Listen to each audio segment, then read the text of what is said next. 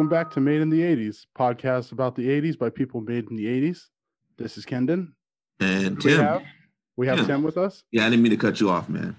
Oh, it's all good. We're going to muddle our way through this. We do not have Shalia today. So, as they say, when the cat's away, the nerds will play. I think that's how it goes. That's that's that's the term. Um, so today we are re- we are reviewing Pet Sematary, spelled with an S for some reason. Yeah, spell with an S. So, of course, like usual, the review section will be in the show notes. Will be stamped in the show notes.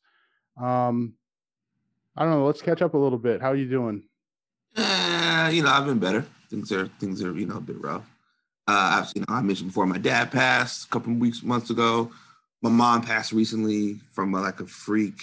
Like she had heart surgery. It's a long story. She had a heart um had to have open heart surgery, but in the recovery, like her kidneys failed, just both of them, and they really don't know what happened. Oh Uh, man, Yeah.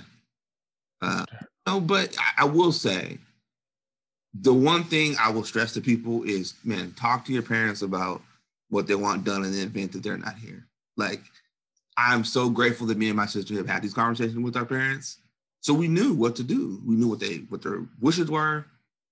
We knew all of that, and that saved like a lot of stress because you end up with like cousins and aunties coming out of nowhere with all kind of like here's what we should do. I mean, my sister being like, no, no, no, no, no.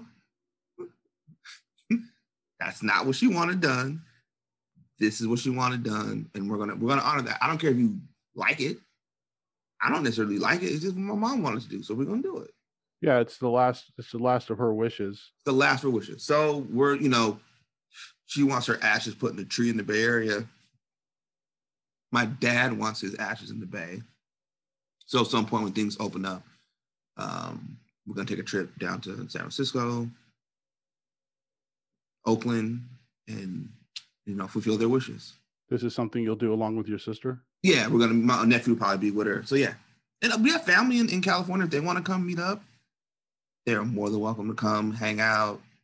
But we're not. We're not doing any of that. So, um, yeah, it it, it sucks. Losing people is always terrible. Um, but you know, love people. Tell them you love them. I mean, my last conversation with my mom was pretty hilarious. Um, but you know, you learn that you know you don't really know. I wasn't even concerned about her procedure. Like I had no. My friend Stephanie, her dad had a procedure like literally like a year ago. Uh, homie Dion, his mom had it, and so I wasn't even like stressed about the procedure at all. I was like, oh, this is, she in recovery. I'm just waiting to talk to her and be like, okay, here's what you need to do. Here's where your health needs to be if you want to do all this traveling, you know. So, yeah, rest in peace to my mom. Loved her, but you know, Well, rest in peace. You know we love you, and uh, Yeah. I'm sure all of our friends are sending love your way too.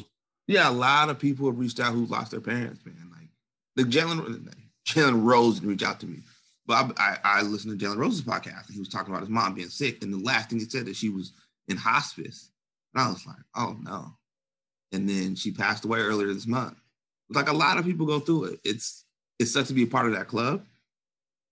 So many people go through that where they're they're looking at their parents and you don't know life without them. So it's very it's a very strange place to be. Anyway. On to more ridiculous news. Uh Gina Carano, Oh boy. no longer in the Mandalorian. Yeah. Um, she's been off the reservation for a bit now. for a minute, and that's the thing. So I, I you know, I've, I've you know listened to podcasts and people talk about it. And is this a fireable offense? I said, look, the Hollywood Reporter. There's a great article. You can look it up in the Hollywood Reporter, but they do a really good job detailing like, here's the thing that she did, and she was warned by Disney, like, chill out. And the mouse, as they call it, right? So it's Disney, ESPN, ABC, right? So the mouse is very notorious for like not having people do this kind of stuff. They're very much like quiet down. Well, what was her name? Um, who plays um, Letitia Wright? She got some hot water behind some dude who was transphobic and had anti-vaxxer stuff she was promoting. She deleted her Twitter, and we have not heard from her. What was it. Disney was like, chill out. She That's the smart move. Uh, what's her name? That's in that's in Mulan. Was like doing some pro Hong Kong Yep. police. Yep. They were like, chill out, and we haven't heard a peep. She she stopped all of that, and so they they had warned Gina Carano like, chill out, and she just didn't chill out. Well, here's the thing. I mean, when you talk about fireable offenses, I think when you work for a company like, well, it's not even that she's an, I don't know, she's an employee or not, but or contract or whatever. Um, Disney is in like one business, and that is its brand. Right. hundred percent. So people want to say you can have whatever views that you want. And unfortunately, this kind of ties even back to the Colin Kaepernick thing in a Yeah. way. So I hope I'm not sounding inconsistent, but your job is to maintain their brand. Yeah. And sounds like she had multiple times that she was warned about this.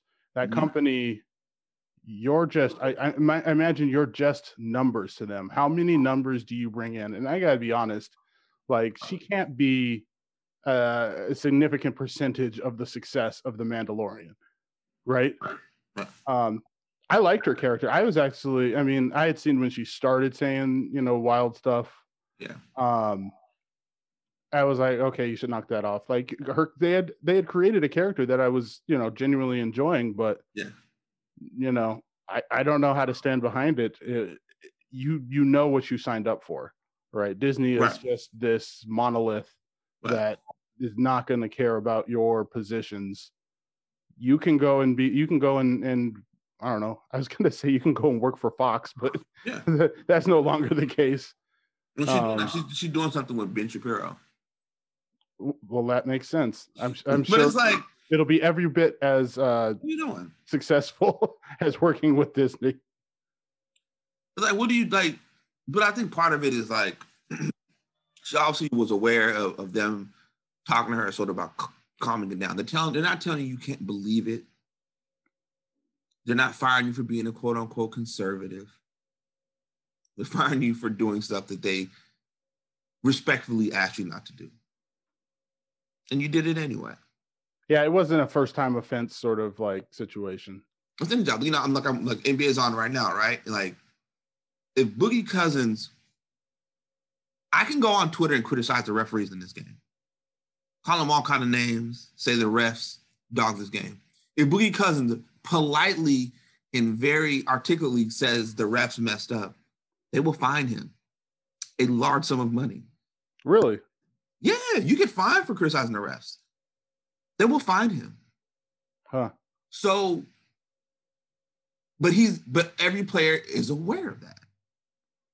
If I make these statements post game, they will find me. I'm sure there's a lot of conversation on the text, in uh, you know, on the team bus back to the hotel. I'm sure it- it's going off, but you can't do it in the post game. Like Gina Carano could have should have kept it in the group chat. She still have a job. Keep it in the group chat. Are you allowed to put that into contracts? I wonder. Like, was she not warned? Like, I, I, I don't know. But no, but to be fair, a lot of studios started doing that, like having those things in the contracts um, to get out of it. Like if I pay you a large sum of money and you start wilding on some internet, I don't want to be on this. Would be on the hook for that. I'm gonna be able to cut bait and be like, we, we're, we we can get out of this. So yeah, just like sports teams started putting stuff in contracts for people, personal conduct. So if I sign into a deal eh, I can get some insurance money back if you violate this quote personal conduct thing. We can. Oh, they, they've turned it into an insurance. Yeah. well, why wouldn't you? You can insure a lot more things than I was. I was aware you can insure. Why not? Well, does this mean our R.I.P. Uh, Cara Dune? Yeah, she's gonna die off screen or something, which is gonna be hilarious when it finally happens. but I think maybe they don't mention her. Maybe she's just never in the next story. I'm going to obliquely reference one of my very favorite shows. Hmm in which they had to recently do this to a character who should have survived past this, but um, was involved in some harassment of people, um, Oh, some sexual harassment repeatedly. Um, So that Oh. character had to be written out of the continuing of the series. I remember that. I know. I think I know what you're talking about. Yeah, it's too recent. It, it could be considered a spoiler. So, Yeah. um, you know, I was disappointed because I thought the actor was doing a great job, but what you do behind the scenes is like it, it reflects on it. Ref, well, clearly it reflects on you, but Yeah. on on whether or not you should continue to go forward with certain opportunities. It's, it's like these things. Um, your parents probably told you at some point is like X or Y is a privilege. It's not. Yeah. It's not a right. You know, and there are people who would have loved to have the opportunities that you had, Yeah. and while you're doing it, you are also, you know, treating people in unacceptable ways. So Um, I will say something that, that I think people understate when they talk about an actor or an actress and the singular thing they're doing in a studio. But one of the things that was mentioned in one of the articles I read about Gina Carano was like, you put your fellow co-stars and the directors and creators in a bad spot for having to answer for the stuff that you're doing when they'd rather not have to do that. I want to talk about next season. What I don't want to talk about is you talking in, in like they don't want to deal with that. They want to talk about being an artist. They don't want to talk about any of the stuff, and you put them in a really, really, really bad place. You know what's funny too is as a person who has at times had foot and mouth disease, one way to, to even think about this is the fact that when other people are being put on the spot to say something about what you have done, You've done. you like what if they agree a little bit or what if they have um opinions that that could be said in a nuanced way Yeah. but they prefer not to say anything because if they say something they may say something that is going to get them in trouble Yeah. or is going to make the situation worse right. um and so they just have the discipline not to say anything if you No don't have comment. anything nice Yeah. to say you know don't say anything Yeah. but anyways Anyway. um, Moving on. Um, I'm back on the Transformers movies. I'm back in. you're back in Back why in. Tessa Thompson. Oh God! Only two words that'll get you will get you back into whatever. Tessa Thompson, like actress, reportedly wanted for the next Transformers movie. So I'm in. Let's do it. hook, hook, line, and sinker. Yeah, I'm in. Let's watch it. Let's watch. You know, she better not fall in love with some robot. But they said like actress, so I don't know if they're just letting her know, hey, we want to pay you uh, a handsome ransom to come here and act with these robots. But I know she's like, I love the way you say it. yeah, Um, well, I, I mean, I'm only interested if she is a robot. I mean, that has been the weak to me, the weak part of all of these movies, except for maybe the first one, the first one's actually solid. is the amount of uh focus that they put on the human characters. And I'm gonna Yeah. scroll, I'm gonna roll back and say I actually wasn't too bothered by it in Bumblebee. Bumblebee was good. Bumblebee was good. Sam Witwicky was not the cartoonish, ridiculous character that he became Mm-mm. the first in the first Transformers movie. He was tolerable. But um I don't know. I you know what? I, I get Michael Bay less involved. Like That's a start.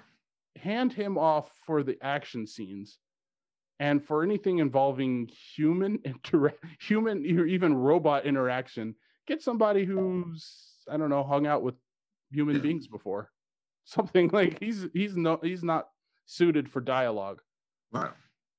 All right. And lastly, we've got a kind of reboot series situation where Donald Glover and Phoebe Waller Bridge from Fleabag are doing a Mr. and Mrs. Smith series adaptation for Amazon Prime.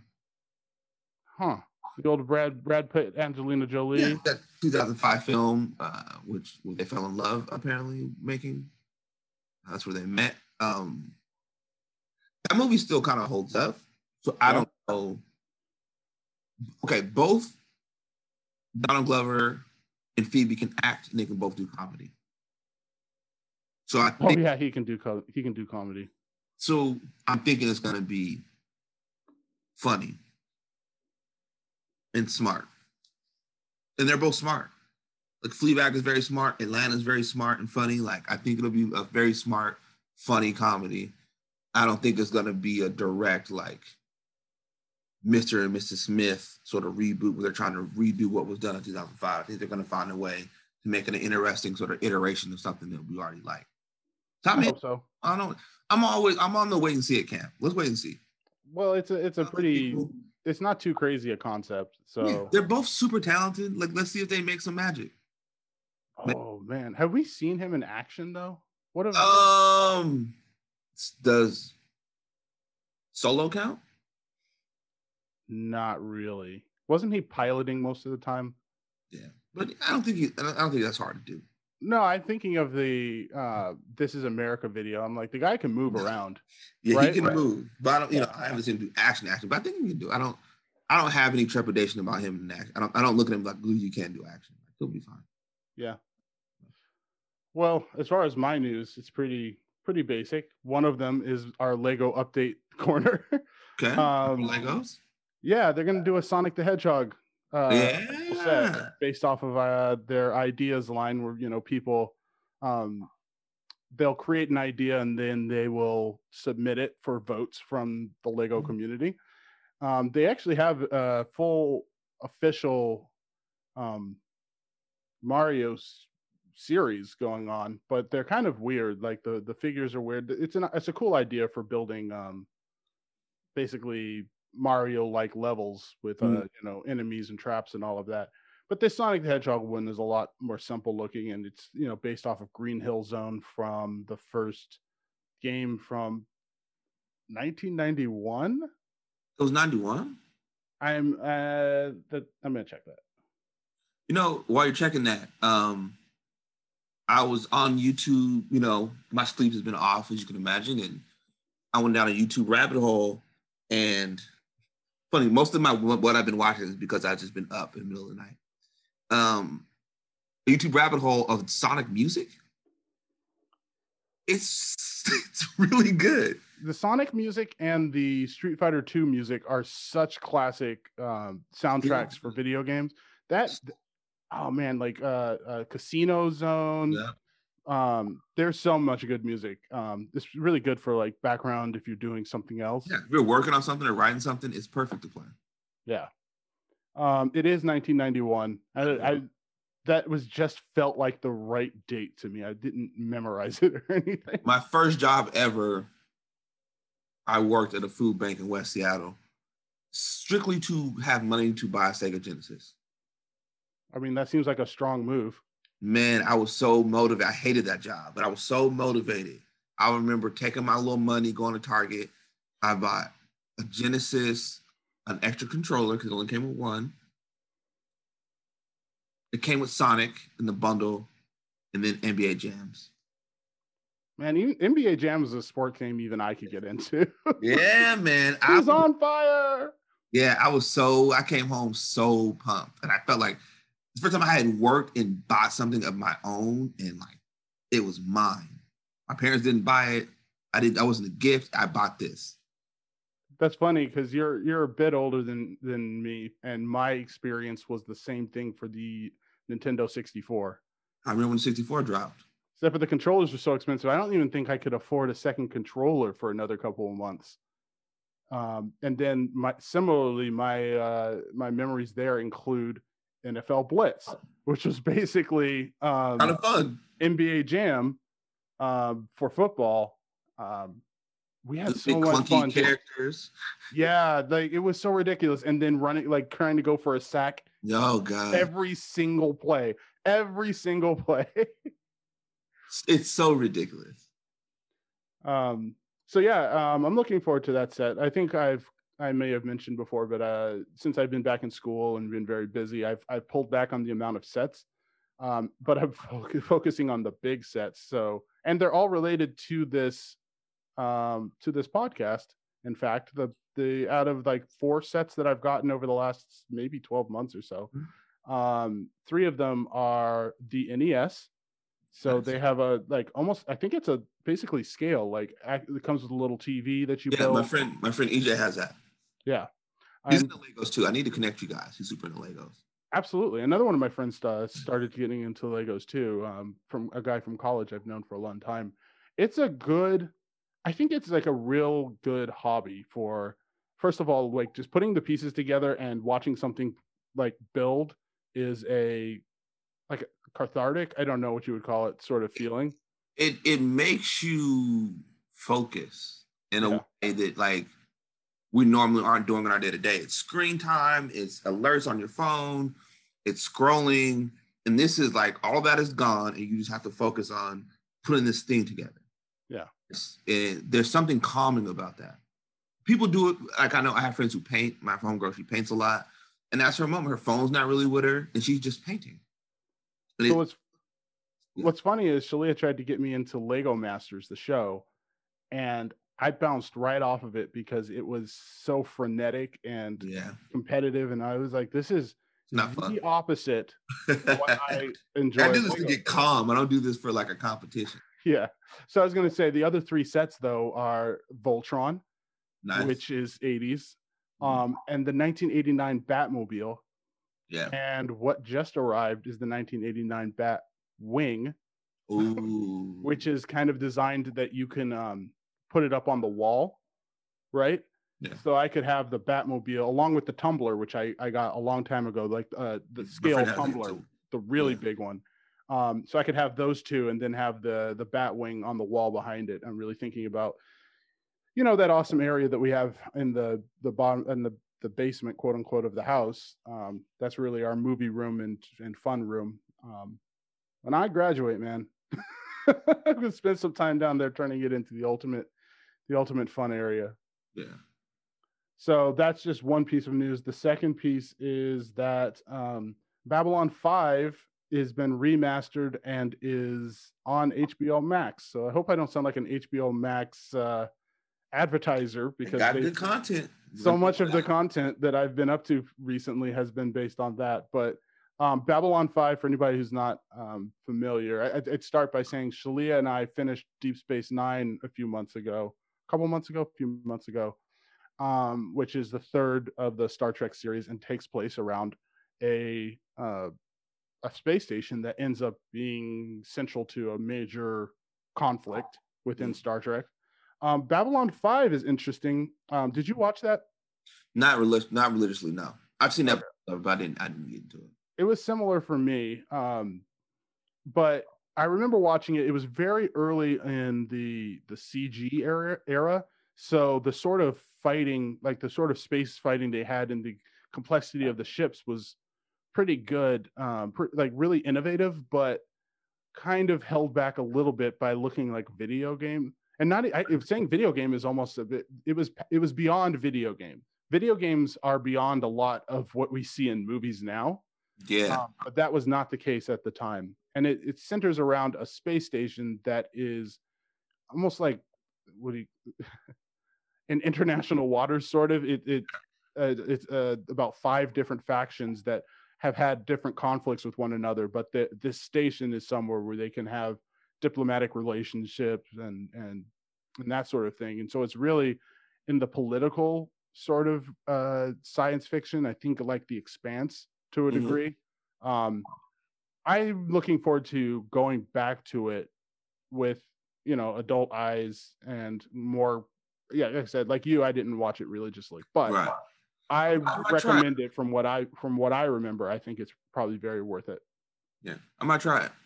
Yeah, Yeah. we'll talk. We'll talk about it. Yeah. Um. Okay.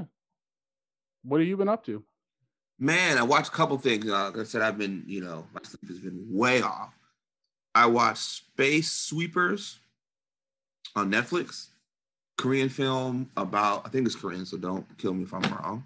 Korean film about this like space station that's above Earth, like kind of like Elysium. It's like the space thing above Earth where Earth is dying and people live up there. And these street sweepers, they'll go around cleaning up debris in space so it doesn't like hit these people living up there they find this little girl and they've heard all these things about her and they're figuring out what to do with this child that they found.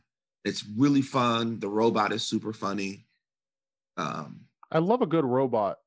good robot humor. It's really good. Like I kind of my friend was like, he tweeted like, "Yo, this was really dope," and I was like, because I remember I seeing I seeing it like you know when I, it's it's something it's in my wheelhouse, right? So when I log into Netflix, it shows up like something you might like.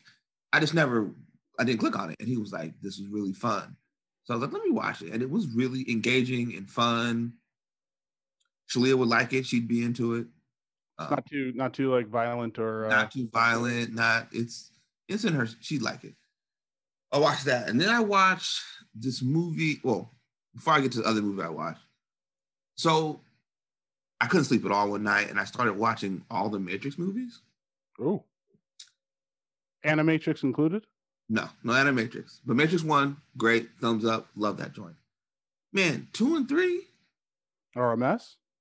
They're kind of a mess, bro. It's kind of a struggle, and I didn't anticipate being that much of a struggle. Like the second one opens up with they're meeting up about, and they're having this council meeting, and like Roy Jones Jr. is in. I totally forgot he was in it.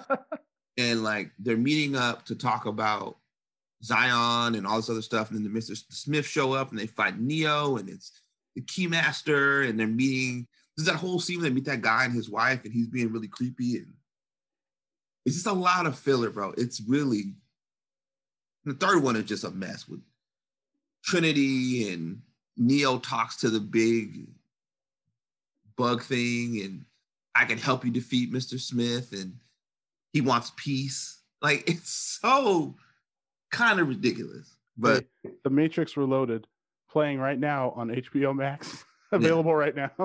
You They're know, all on HBO Max right now, yeah. So we have this issue with our Fire Stick that sometimes the audio, the the voice audio, does not load in correctly. Yeah, right? we have to go and change the audio settings to get the the to get the the yeah. the speech. Um, I feel like the Matrix Reloaded and the Matrix uh, Revolutions might be great movies to watch with no dialogue. One hundred percent, bro. What it is is um, it reminds me of uh, the Red Letter Media guys who I referenced before, but they did those internet famous uh, critiques of the prequel movies, right? Yeah. And what they point out is that it's kind of two movies going on because because George Lucas is not good at dialogue, yeah. right? And so if you look, all of those dialogue scenes are almost like soap operas, right? Um, and then there's this clear division between the dialogue scenes and the action scenes. And the action scenes are wild and all types of like dynamic movement movement of the camera and all of that. And I think that there's um, a related sort of situation with the Matrix, where with no, not with the Matrix, with the Matrix Reloaded and the Matrix Revolutions, mm-hmm. where you've got the ideas part that they're trying to get across, like their philosophy or whatever, and then there's the action part. And when I think of it, I think of the twin werewolf guys, and I think of that amazing, yeah. in my opinion, the amazing battle yeah, the fight scenes there and the amazing battle in um, Zion with those mechs shooting down all of those squid, which have no sort of military. The the the, the machines have like never read a military strategy book or yeah. something. But it, I think it would be amazing. I just don't need to hear what anybody's saying. Yeah. Yeah. Yeah. Anyway, so I watched that. So the, the the last thing I watched is a movie called called Night Hunter. Oh. It's currently on Amazon Prime. Now I'm going to read you this cast, and you're going to ask yourself, how come I've never seen this movie? The class include, includes Henry Cavill. Shout out, shout out, to Jessica, she loves her some Henry Cavill. Henry Cavill, Ben Kingsley, Alexander Daddario, Stanley Tucci, Brendan Fletcher, Minka Kelly, Nathan Fillion. They're all in this movie. That's a pretty strong cast. It's a strong cast. And you said Night Hunter? Night Hunter, and it's about uh, Henry Cavill plays like this detective, like a grizzled detective, and they're they don't really say, but it, I'm under the impression that he was investigating like sex crimes, and they're following, tracking guys who are doing this kidnapping. And Ben Kingsley is like this crazy vigilante guy, and they this cop these vigilantes cross paths uh, when they're hunting when they come across this home that a bunch of women have been kidnapped and held in, and they're trying to figure out who's behind it um, and what's actually happening.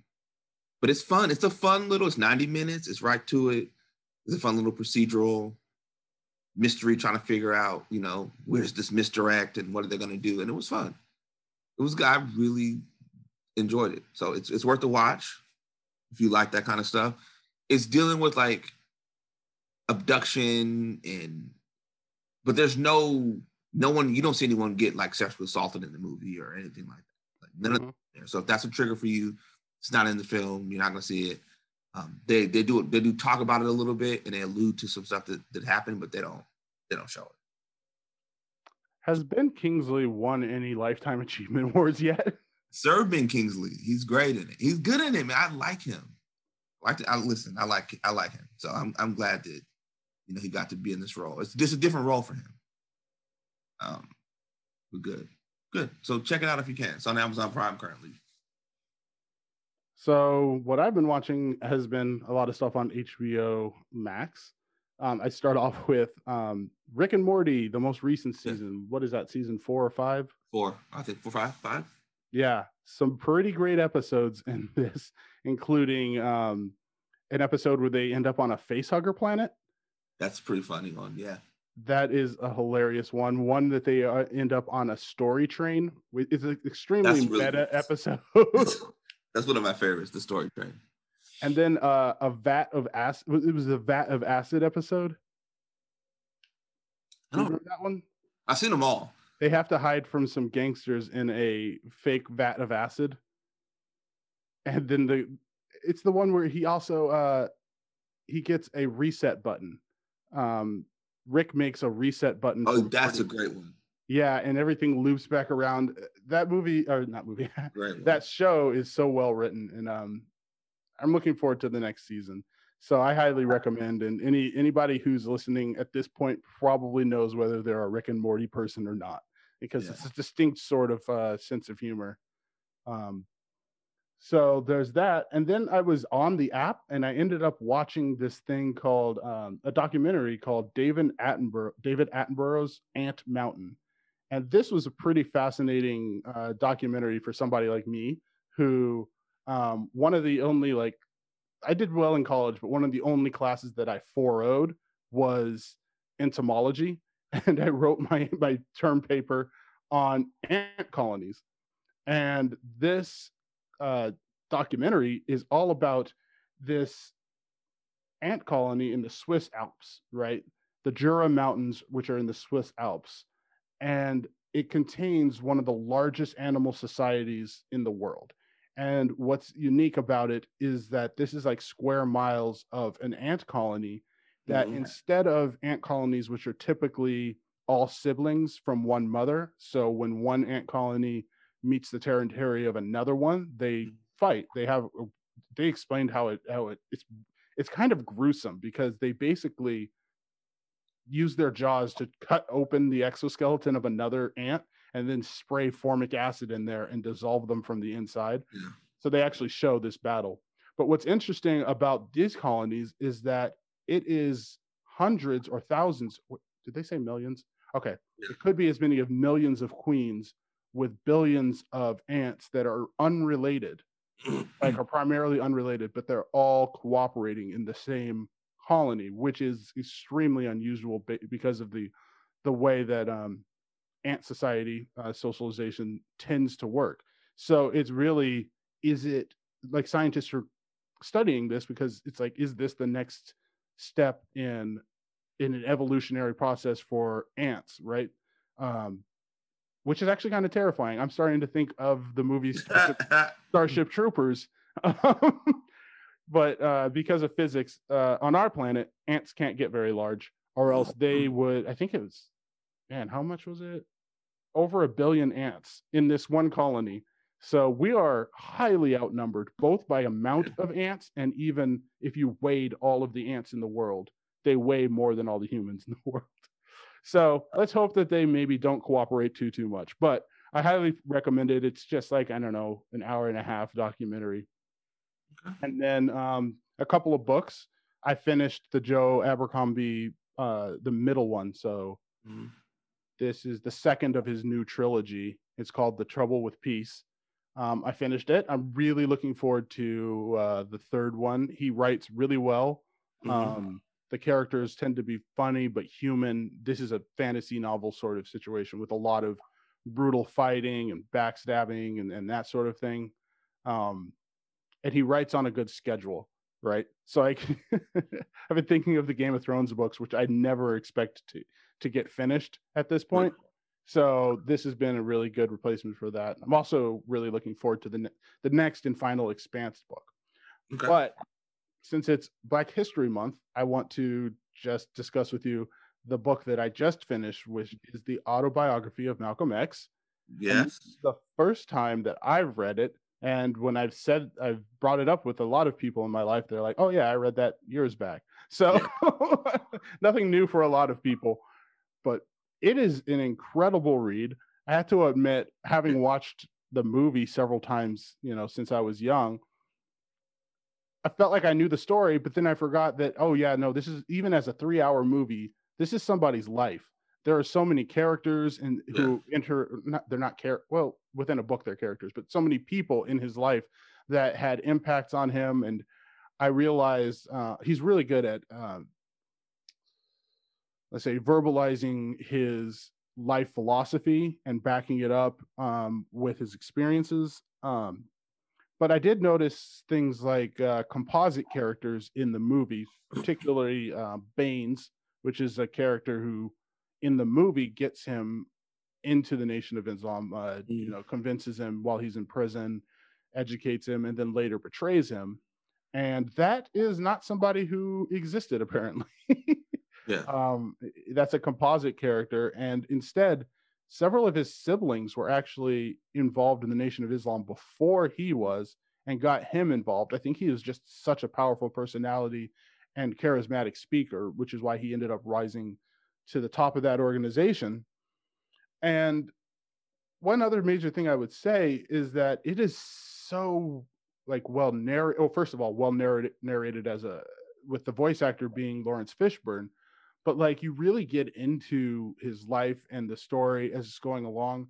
And having seen the movie and knowing how this all turns out, I still was almost expecting him to narrate his own death.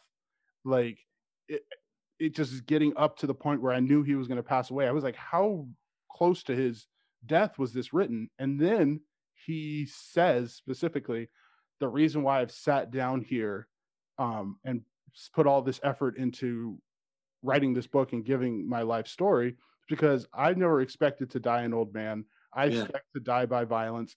Like he just like knew. Um, it's just captivating story, and uh, I highly recommend to any person who has not watched it or or had not read it and thought that the movie was giving them enough of his life story. It is only it's not that it only scratches the surface, but it's only the first slice of the pie. Yeah. It is. It's really compelling. I read it like seventh grade, I think. Um, and it's something that I it's always stuck with me. It's something also a book that I think a lot of people have read multiple times. I think as you get older, you you pick apart different parts of his story that resonate with you. You know, when you're younger, it's probably when he's younger and making that transition to being a man. But once you're older and more established, it's more about the things he talks about Yeah. uh, in his life at that age that you can relate to. So, so much, it, so much it fits into the world we're in right now. Yeah. Oh, 100%. But if you never read it, you know, get the audiobook, read it. It's it's definitely not some boring book. It's very fast. No. When I was young, I had a biography that my parents bought me, and I didn't. I don't know if I realized it was not the autobiography. Yeah, there's another one too that I read too. Uh, I forgot who did it. I read that one too. Well, all right. Um, do you want to move into the review section of today's podcast? We chose this uh, particular movie because we knew Shalia had zero interest in watching this movie. So, Zero. yeah. I brought you here to bury Ellie's cat. Daddy, is church all right? Paramount Pictures presents Stephen King's all-time best-selling tale of horror, Pet Sematary. We are talking about 1989's Pet Sematary. Gosh, I don't even remember how old I was when I watched this. Anyway, it um stars Dale Midkiff as Creed, Denise Crosby, Fred Gwynne, Brad Greenquist, Michael Lombard. Miko Hughes is the very cute and adorable Gage. Uh, Blaze Berdahl. Was that sarcasm? and Su- he is cute, and Susan Bloom Blommaert. Um, do you want to give a synopsis? Want me to give a synopsis for this movie? I'm giving. Um, yeah, you go ahead. it's about this family. Um, the Creeds. They he's a doctor, takes a job in a small town. His house is literally like on like the busiest street where 18 wheelers come speeding by like Fast and Furious. Um, he learns about this pet cemetery where when you bury things there, they come back to life. Why his family's gone. Uh, the dog Church gets hit by one of the trucks. It's a cat. Cat, sorry, Cat Church gets hit. Him and his dummy neighbor decide we'll talk like- about the neighbor. I think the neighbor was drunk. If you think of the neighbor as drunk the whole time, Yeah, maybe it makes, more sense. Because, because, because, to be fair, um, this guy's making dumb decisions. Louis is making dumb decisions every every minute. So he's he's visited at one point early on in the film by someone who's died Right. in a car accident. Um, Who explicitly basically is the audience surrogate. It's like, uh-uh, don't go there. he, he he shows up. He's in a dream. He, he he's walking through. and He says, "Hey, don't go past this point. The soil is bad. All of this stuff." He wakes up in the bed. He's like, "Oh, what a nightmare!" Pulls back the covers. He's got hobbit feet. Right. He's he's in the walking to Mordor. They're dirty, dusty. Clearly, you were outside. Doesn't alarm him.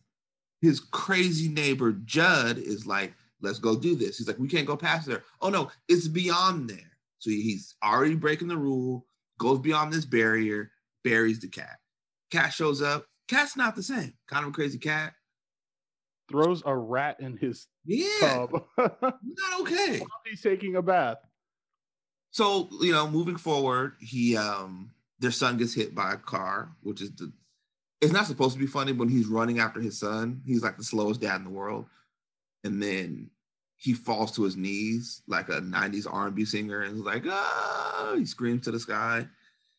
So anyway, so Gage is killed, and at this point, he's mourning, and he's like, he's a zombie the rest of the film, literally. He's just like thinks Can you say literally when there are literal zombies? in there's literal zombies in there. But he thinks it's a great idea to bury little Gage out in the cemetery. May I add that both times, even though Jud is the instigator of this, he Yeah. tells a story of what happens when somebody brought a pet back, and then tells the story of when somebody brought a person back. A person back, and it's the most gruesomest thing. He burns up in the house. Yeah, both of them ended up having to be put down. Yeah, they're like, "Oh, this isn't okay. You're gonna die. We got sorry, we have to kill you." So he does it anyway. Son comes up. This is this is the creepy part. Son shows up, goes to Jud's house, and Jud's kind of aware of what's happening at some point. He's upstairs, and Church is helping out. Church is a wingman. Church distracts him, and then Gage cuts his Achilles. My right now, I'm moving my ankles around because that's one of the Now, worst things I've seen on film. just if you Google Pet Sematary Achilles, you'll see the scene. It's on YouTube. It's very gross. Um, kills him. But then Gage makes this very creepy phone call to his dad. No, that's not true. The mom comes. So the mom's also visited by this dead person. It's very much like if you've seen American Werewolf in London. Dead person visiting in his, in his It is. back home, telling her what she needs to do. So she leaves her family, comes back home, and instead of going home, she goes she goes to Jud's house and she finds a very dead Jud and sees her son and is like, who's dead, who they buried, and tries to embrace him, and he, you know, stabs her up. He met he he, he murks her. Pretty, pretty, pretty. Like he's not even he doesn't even blink. He goes right for the kill. So then, then Gage calls his dad. I'm not sure how this kid knows how to use a phone. Calls, and we've talked about this. Something else had to be helping this kid because none of this makes sense. We don't know if it's the spirit of the sister and the flashbacks. We don't know what it is. there needs to be some evil adult supervision. Yeah, because none of this makes sense. He makes the phone call and tells his dad, I played with Jud I played with mommy, now I want to play with you. It's super creepy. Uh, dad gets some, he's a doctor, he's got something to knock him out, knocks out church, goes like has a fight with his little kid that I would have just Punted. window. I would have kicked, I would have kicked him so hard. Are you kidding me? I would have kicked his neck off. He he ends up fighting with this kid. One of my favorite scenes is when he like injects him with whatever it was, and he says, "That's not fair." He like drunk and like like stumbles into the corner. yeah, but during this whole fiasco, the mom has somehow been hung in the attic. So how did this little kid get the mother up to the attic, noose around her neck, and get her to drop out of the attic? You know, there's a there's a fun little um goof there that I think it's I was watching on Amazon Prime. So if you pause it, sometimes it gives you some extra information. Apparently, when she drops from the ceiling, you can see that the ropes are under her arms. Yeah. So it's, it's- she's. I mean, not that we wanted her to hang from her neck, but No, no, no. but the effect could have been Yeah. maybe a little better than that. So that's kind of a mess. Um, but he ends up making another dumb decision at the end, which is burying his wife. After all of this has happened, he, he's he's over two with burying people in the pet cemetery. But Tim, the third time's the charm. Yeah, this is gotta Or be or three strikes. maybe a different hole. Yeah. so it, it ends up you know, it ends with his wife coming back and. What what happens to her? He clearly goes for the murder. I don't know what happens to her. I mean, uh, there's no other major characters to bury. I guess they burn Maybe the daughter.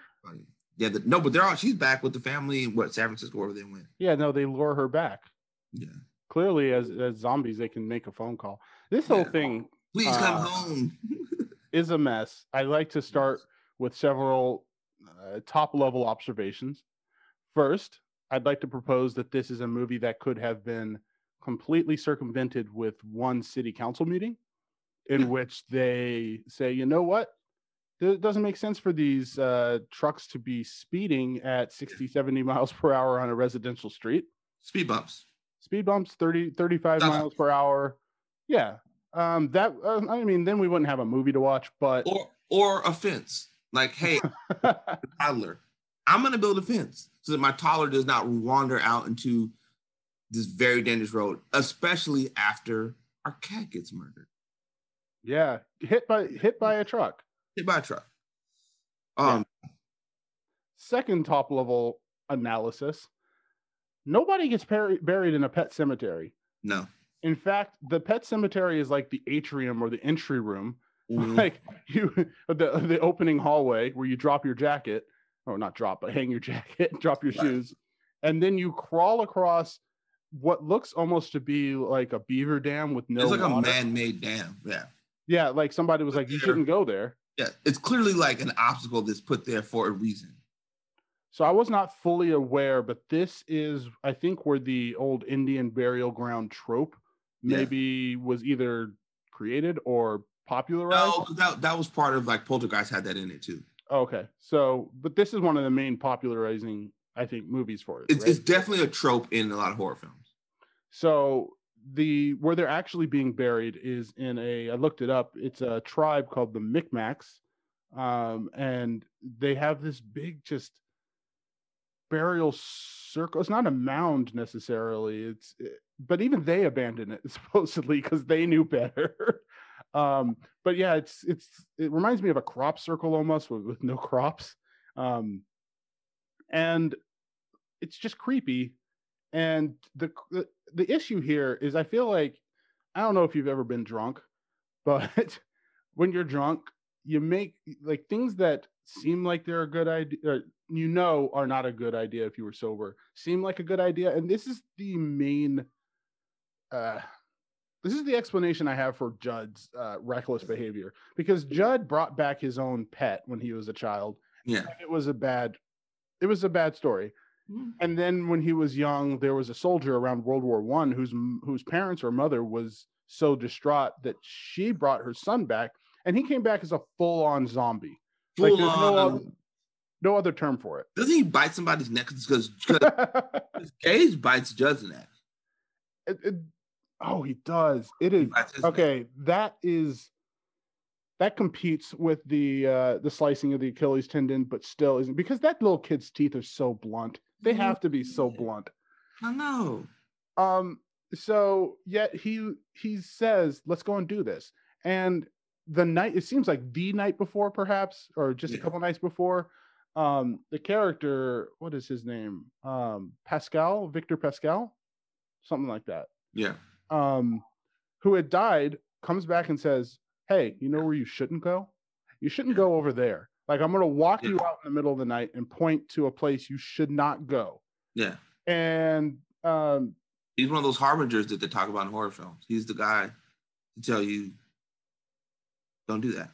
it's kind of like it's kind of like almost like an old Greek play, or like back when things were even more blunt, where you had a character sent by the gods or somebody to say, "You shouldn't do this." This is, Yeah. and yet the hubris of man means, you know, maybe Yeah. it'll be different for me, or I'm special, or or this is so important. So, I once wrote about how to survive a horror film, and that was, that was one of my rules. Was like, like don't be a jock. You know, like if they're telling you, someone, some random stranger telling you about this very grisly tale and what you need to avoid, avoid everything on that list, no matter what it is, you could add to that rule. or leave. Be like, you know, what, we can go camp somewhere else, bro. I don't need to be here. You can add to that rule. The first Camp place- Camp Crystal Lake. I, I imagine there's other camps. Let's Right. go somewhere else. Yeah, I was gonna say the first place that you think you should go, you should scratch that off your list and go to the second option. Yeah, th- th- there's a great house on Elm Street. I'm okay. We can, Yeah, what about Oak Street? yeah, yeah. There's, there's something a little closer to my son's school. I'll do that. Like, hey, do you want to live in Springfield? But every Halloween, there's some grisly murders. Some guy shows up. No, I can live 20 minutes away from Springfield. Like I'm, I'm, I'm okay. I don't need to live in this place. I don't need to be friends with Sidney Prescott. All of her friends die in these movies. My BFF, no, Sidney, because all of your other friends were brutally murdered. So no, we don't need to be friends. Don't Facebook friend me. I don't want to be Facebook friends. I don't want to be. I don't want to be LinkedIn friends. Don't contact me. That's an excellent point. If if misfortune and disaster follow somebody around, stay out of that path. Yeah, we don't have to be around it. But back to Jud. Yeah. Jud Jud is an enabler. He's both an instigator and an enabler for this whole movie. I mean, he he ends up Louis is his name, but I think we we it's easier to say Creed. Creed being the main character. Creepy. um he digs up his own son and is like manic like like proud of himself about it like, like, where are the people in the town to be like, hey man, why are you? I saw the cemetery digging up your son. I know you're grieving, but this ain't it. question Talk the cops fight, stop by the fight at the funeral. the, oh god okay let's get to that one let's get to that one in a sec the cops drive by shine the light this is almost like a, a trope he hides Yeah. away right is it i guess maybe it's normal to have a partially dug grave Yeah, but I just, it just seems real skeptical, like or uh, suspect. Yeah. The cop should have got out the car and gone to see what was going on. Yeah. Why is there a half dug grave in the middle of the night? But then that's the fist fight. We can bring up the fist fight. There is a fist fight at a funeral in this movie. The grandfather has some problem with. I mean, clearly, like. Creed is not like. He seemed like a normal guy at the beginning. I don't know what major character flaws he would have for the for the father to hate him so much. All kind of beef. He hates him. He like was- hard. he blamed him. You don't blame him. You can keep again something you keep in the group chat. You don't blame him publicly at the funeral for his son's death. No, you wait for the next Thanksgiving. Yeah. And say when you're drunk and you say, you know what I blame you for? You, wait till he, he challenges you, like, I can't believe you voted for so and so. That's why you got your son killed. That's when that comes out during the, one of them arguments. you hold that like a what do you call it? Trump card in the back Yeah. in the back pocket. It's like boom. That's why you got your son murdered. And that's what you don't you don't do it at the funeral. You don't throw hands. Like I want to mention the wife, uh, Denise Crosby, actually plays um, uh, Tasha Yar, Lieutenant Tasha Yar in the Next Generation. I haven't seen her in a whole lot of other things, but it was fun to see her in this movie. She makes a, I feel like a lot of questionable decisions in this movie, but also we didn't really. We should talk just a bit about her backstory, in which Yeah. she has a sister named Zelda who had spinal meningitis and was kind of disfigured and stuck in the bedroom and her whole family this was when she was a child her whole family Yeah. wanted her was like uh, kind of hoping zelda will die some point And they let her. She when they left, she would take care of her. She they left this who looked like she was maybe 11 i don't know did they say how old she was Mm-mm. to to take care of A and feed like uh, somebody with significant medical needs and then zelda is kind of haunting her she hasn't been haunting her this entire time No, but my okay. So my question is, did she look that disfigured, or is that her reimagining her sister sick in the worst possible way? I think that that is a legit interpretation looked- of it. I don't know if I could stick my kid in like a middle of a horror movie every day to like feed her sister. Like it's terrifying. Yeah. Well, and I was looking at her and I was like, is that a man? Because this is a highly made up character, like make up made up character. Mhm. Um makeup job, whatever you want to say. Um and I was like, is that a man? And Right. it is. It's, uh, Zelda is played by Andrew Hubatz, Hubatsek. Yeah. And I, I, it kind of made me think back to one of the movies we've done before, which was um, The Evil Dead 2, Yeah, where um, Sam Raimi's brother, what is Sam Raimi's brother's first name? I you know? forgot his name, but yeah, he was doing that stuff in there. Yeah, he, he, you know, is playing a female ghost in, or deadite in that movie. A and- deadite. Yeah. it looks very similar. It is very, very creepy. Um, the pale skin, that that loose, lank hair, like it would be terrifying for a kid, particularly if if she really did look like that. But I, I really, I buy in on your theory that that is it's been amplified in her mind, Right, the in her terror, the terror in her brain. A couple things really quickly. Yeah, um, this movie should be about bad parenting in general, right? Whether it's her parents making her watch her sister or the way they just neglected doing anything safety around their home to protect the pets and the kids and all of that. And just the idiocy of like, no matter what he faced, he kept doing the absolute wrong thing. But it's a movie about like letting go of the past.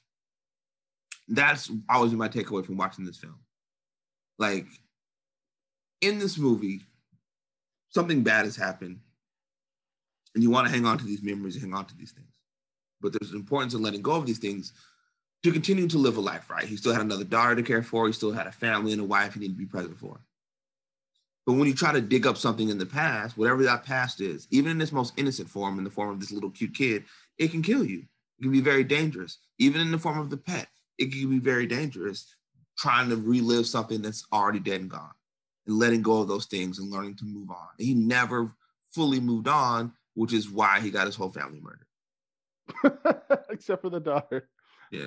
But I will say, yeah, this movie is not subtle with with that sort of messaging at all. Yeah. Um. Yeah, I, I definitely. That's what I took uh, I'd say your read is pretty strong on what this movie is quote unquote saying. Yeah. Um. Do you want to talk about your favorite things in this movie? Really quick, we did have a reboot, a remake, We did 2019. 2019, where you've got Louis played by Jason Clarke, one of my favorites. Um, Amy Seimetz plays Rachel, his wife. Jud played by John Lithgow. Good Jud. he would be like he seems like the right sort of actor for. I might watch this. Yeah, Jeté Laurence plays Ellie, and Hugo Lavoie plays Gage. But here's the thing: it's a little different. They change it up a little bit. Okay. Same stupidity from the family. Let's not. That's very much present, but they've changed up what happens. Um, so I think you'll appreciate the change. Yeah, I sat through the everything wrong with for both versions, and it was a you know what happens. time. Yeah, I mean, I know. Yeah, yeah, actually, yeah, the change is significant, and also kind of a fun, a funny decision to make. I might Yeah. watch it anyways, um, and just mention it on the on our show. Um, but yeah, do, do you want to talk about your favorite things in this movie? My favorite thing is probably Gage, Evil Gage. Yeah. You mean the Chucky doll? yeah, because he's he's he's only evil for like a very short time in the movie. Like all this murdering happens into the third act, but he's so villainous. That phone call is super creepy. Cause he sounds like a kid. I want to play with you, daddy. But he's he's talking about murdering his dad. He murdered his mom. He murdered his neighbor. He's a murderer. This little child is a killer. What And- is it like to di- to direct a kid to to get that performance out of him? Okay, one more take. Okay, now this time I want you just thrust the knife into his side. Yeah, how do you and how are you as parents like it's okay just so he looks so cute but like he makes that little face that malicious face of his. Yeah maybe it's one of those kids that was like older but looked younger so he could do all that stuff because i don't know how old he was when they made the movie. Um, this guy is younger than we are. He was three. there's no way he was three doing that Okay, he the guy who plays Miko Hughes was born in uh, 1986. This movie came out in 1989. oh god he was a kid And the face that he, I'm just looking at that famous i hope he got therapy evil face. Yeah, he had. Oh, it's a scalpel. It's not even a knife. yeah, it's a scalpel. That makes it worse. Yeah. Man, yeah, he, he that's my favorite part. He's such a great character. Uh Bravo has, if you ever have a chance to watch it, I think it might be on YouTube, but Bravo has 100 scariest movie moments. If you're a horror fan, I recommend watching it. There's great stuff on there, like the audition, and like it's fantastic. I saw the devils on there. They got a lot of cool stuff, but this scene ranks very high on scariest movie moments because it's so the first time you watch it, it catches you off guard, and then they zoom in on it and you watch it and it's it's a lot. This would have messed me up as a kid. Yeah, for sure. For sure. What about you? Uh, What was your favorite part? I have a few. Like, uh, first of all, just the um, Stephen King. This is based off a Stephen King novel. Mhm. Has a very short cameo God, he was in it. Yeah. as the as the uh, the the priest who's giving the, I guess the the Eulogy, eulogy. the, the lady who killed herself. Oh, that wasn't at Gage's funeral. No, because there's no one there. It's just like a couple people. We, well, I just remember pausing it with his, he has his arms in the air, like he Yeah. is really like in. chewing the He's- scenery, enjoying it. He is like, oh, I got, I get a chance to shine. This is my moment. Um, my second thing I would mention is Jud as a character because he comes across as the wise, kind of the wise old man, like trope. Wise old fool. Yes, he's just.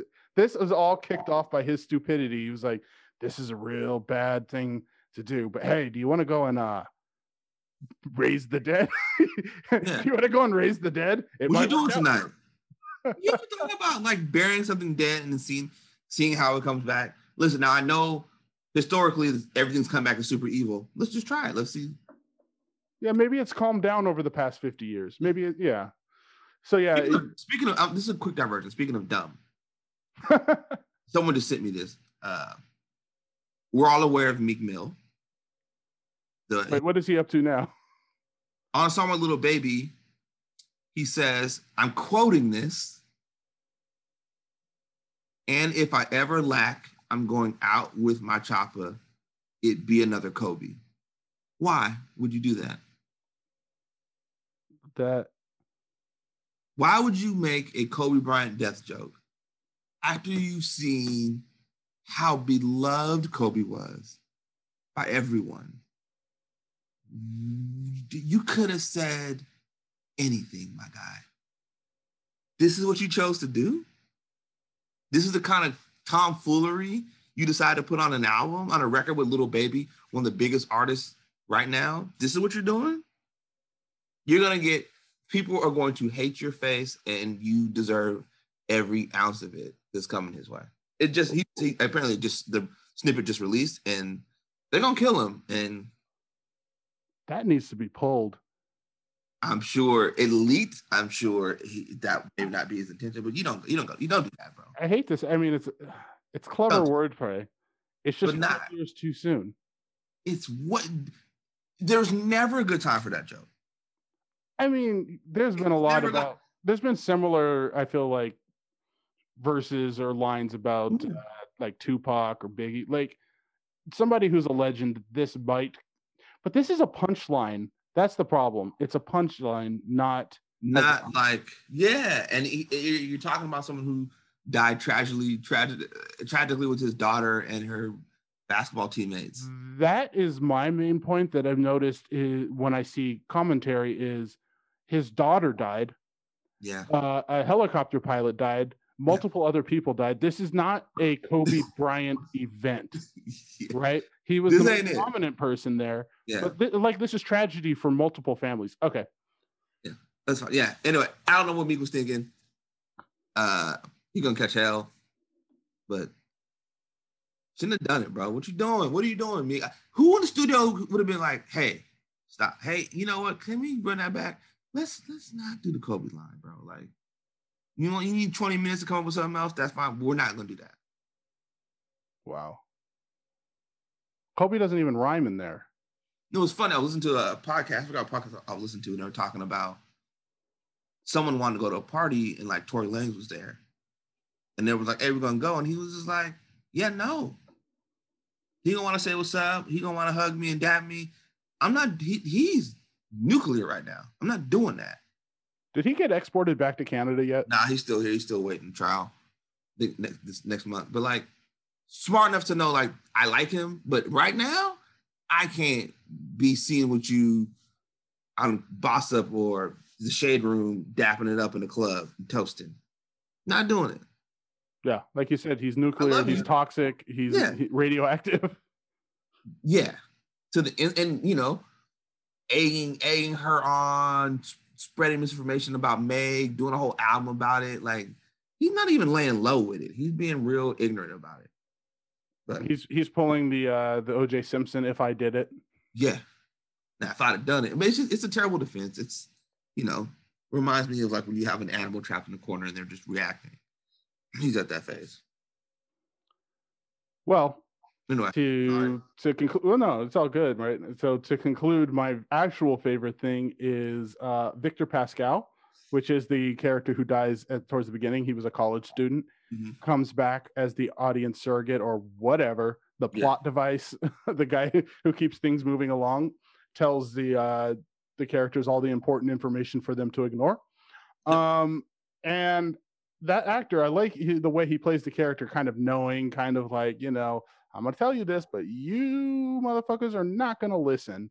I th- this is my purpose, but the plot of this movie is just gonna keep going forward. So he always has a half grin. I feel like, yeah. of the- and then um, when when the uh, the truck driver drops the wife off, he says, "I can't go any further with you," Yeah.